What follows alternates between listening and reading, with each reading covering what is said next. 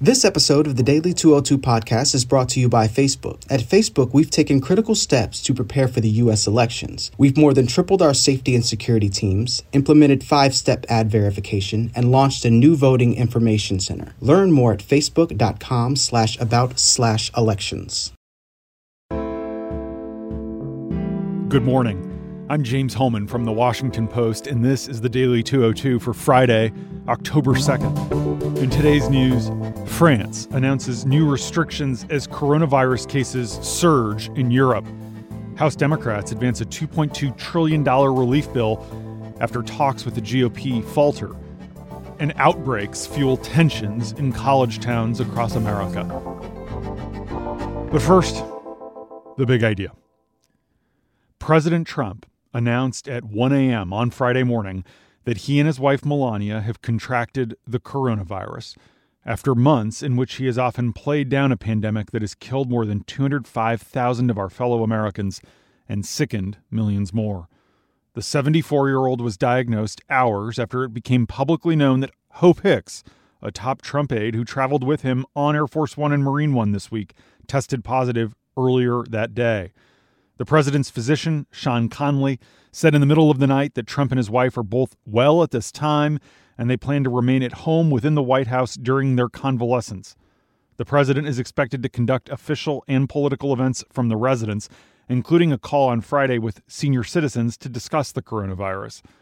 This diagnosis is a jolt for the country's leadership and had some advisors early Friday discussing the continuity of government should the president's condition grow worse.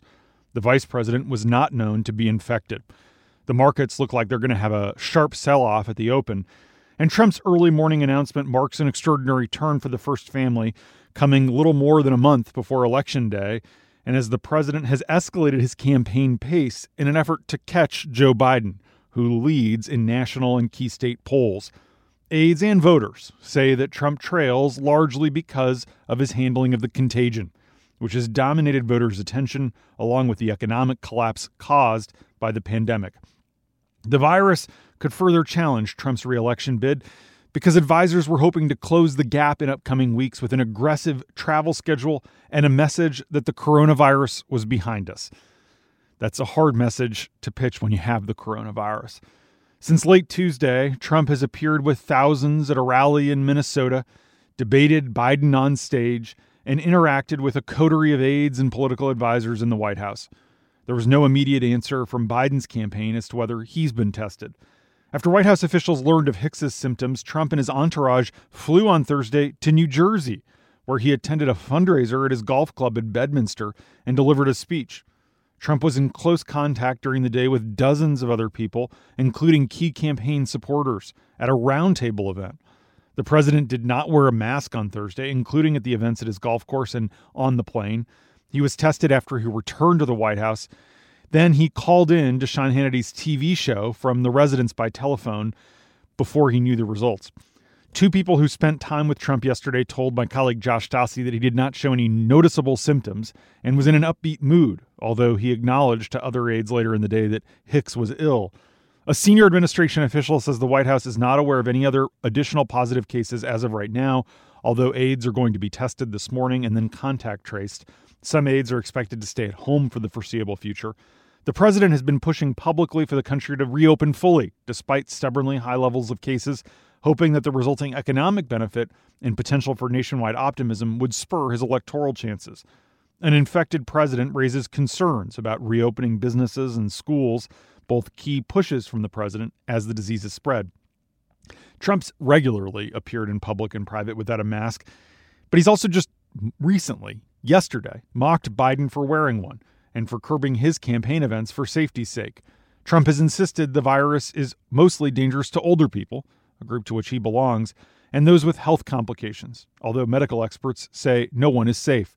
Trump has publicly and privately squabbled with a number of the medical experts in his own administration over how seriously the White House should take the virus. During a pre recorded speech to a Catholic charity dinner in New York that aired Thursday night, Trump took his usual optimistic tone. He declared, quote, the end of the pandemic is in sight, and next year will be one of the greatest years in the history of our country. And that's the big idea. Here are three other headlines that should be on your radar as this week comes to an end. Number one, the full blown second wave that France is now experiencing has many restaurateurs panicking that they will not be able to survive a second shutdown. For weeks, the country has relied on a regional system to implement restrictions in areas where transmission rates are high. But then on Thursday, the health minister for the country said Paris could soon join the maximum risk category, which would mean a complete shutdown early next week of bars, restaurants, and cafes. Some cities, notably Marseille, are already on the list. Paris has so far avoided further restrictions since its lockdown was lifted in mid May, Overnight, there were massive demonstrations of restaurateurs in Paris who don't want to close down. They fired flares to show protest. But the health minister says that in the last 24 hours, the capital city crossed multiple thresholds that make it a maximum risk environment. The transmission rate in Paris has risen above 250 cases per 100,000, and the percentage of those who have tested positive who require intensive care is now hovering somewhere around 35%, one in three people. James McAuley, our man in Paris, reports that elected officials in Marseille, already under the stricter closures, are blasting the French government for not including local officials in making these decisions. The deputy mayor overnight accused the national government of, quote, asphyxiating the city. And just across the border in Spain, the national government overnight ordered Madrid to lock down as cases soar. Residents will be banned from leaving Madrid except on essential trips. Some regional authorities say that government's decision has no legal basis, setting the stage for a political and legal fight. Number two, back here in the States, House Democrats last night passed a $2.2 trillion stimulus bill despite GOP opposition. The legislation, which passed narrowly 214 to 207, has no chance of advancing in the Republican led Senate, and it's opposed by the White House. But with the House set to recess today through the election, Speaker Nancy Pelosi acceded to demands from moderates in her caucus who wanted to take action before heading home to campaign for reelection. Republicans railed against Pelosi for advancing a show bill that has no chance of becoming law, accusing her of playing politics. And even though it was largely pressure from moderate Democrats, some in tough reelection races, they broke with Pelosi too. 18 mostly centrist Democrats voted no on the show package. Behind the scenes, Pelosi was in fact trying still to strike a bipartisan deal with Treasury Secretary Steven Mnuchin. The two spent the day trading calls and offers, and although Pelosi said they remain far apart on some issues, negotiations are continuing and appear to be getting into some granular details like specific language on coronavirus testing. Even if they do manage to clinch a deal, though, the White House would still have to sell it to Senate Republicans, who have expressed deep skepticism of any package over a trillion dollars. Mnuchin went into talks with Pelosi offering to spend 1.62 trillion. Pelosi again wants 2.2 trillion. Senate Majority Leader Mitch McConnell has sounded skeptical about the possibility of reaching any new deal, but in an interview late Thursday night on Fox News, he said he would evaluate any agreement that Trump comes up with with Pelosi. Number 3. As the coronavirus surged in Georgia this summer, aggressive efforts by the city of Athens to curb transmission with the state's first local shelter in place order and its second mask mandate, looked to be paying off. Case numbers were among the lowest in the state, and hopes were rising that school children in one of Georgia's poorest counties might return to their classrooms this fall. But then in August, the biggest school in town reopened the University of Georgia. Coronavirus cases exploded among the 39,000 students, temporarily turning Athens Clarke County into one of the nation's biggest coronavirus hotspots and in the view of many residents and local leaders, recklessly endangering the community. Karen Brouillard reports that campus outbreaks have been fueling rising tensions in college towns and cities across America, from San Diego to Morgantown, West Virginia, even though there's little evidence so far of spillover into local populations. In many ways, these dynamics reflect enduring town and gown friction, characterized in recent decades by clashes over student behavior and land use by universities.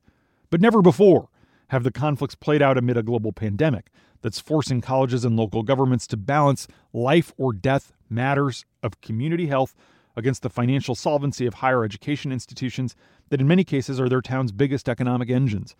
In some communities, local governments and schools have presented a united front. But increases in cases have stirred resentment among residents and triggered student directed crackdowns by public health officials. In others, elected officials and university administrators are publicly trading blame and sparring over strategy. In Athens, the university's handling of the campus outbreak has become a lightning rod, spurring student protests, angry letters from residents, and admonishments from faculty. The university has defended its efforts, pointing to dropping case numbers.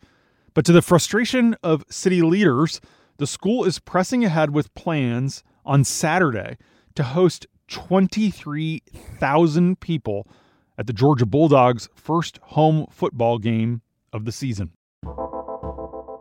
And that's the Daily 202 for Friday, October 2nd. Thank you for listening. Our show is produced by Ariel Plotnick. Our theme music is by Ted Muldoon. I'm James Hohmann. Stay safe this weekend. The virus is no joke. I'll talk to you on Monday.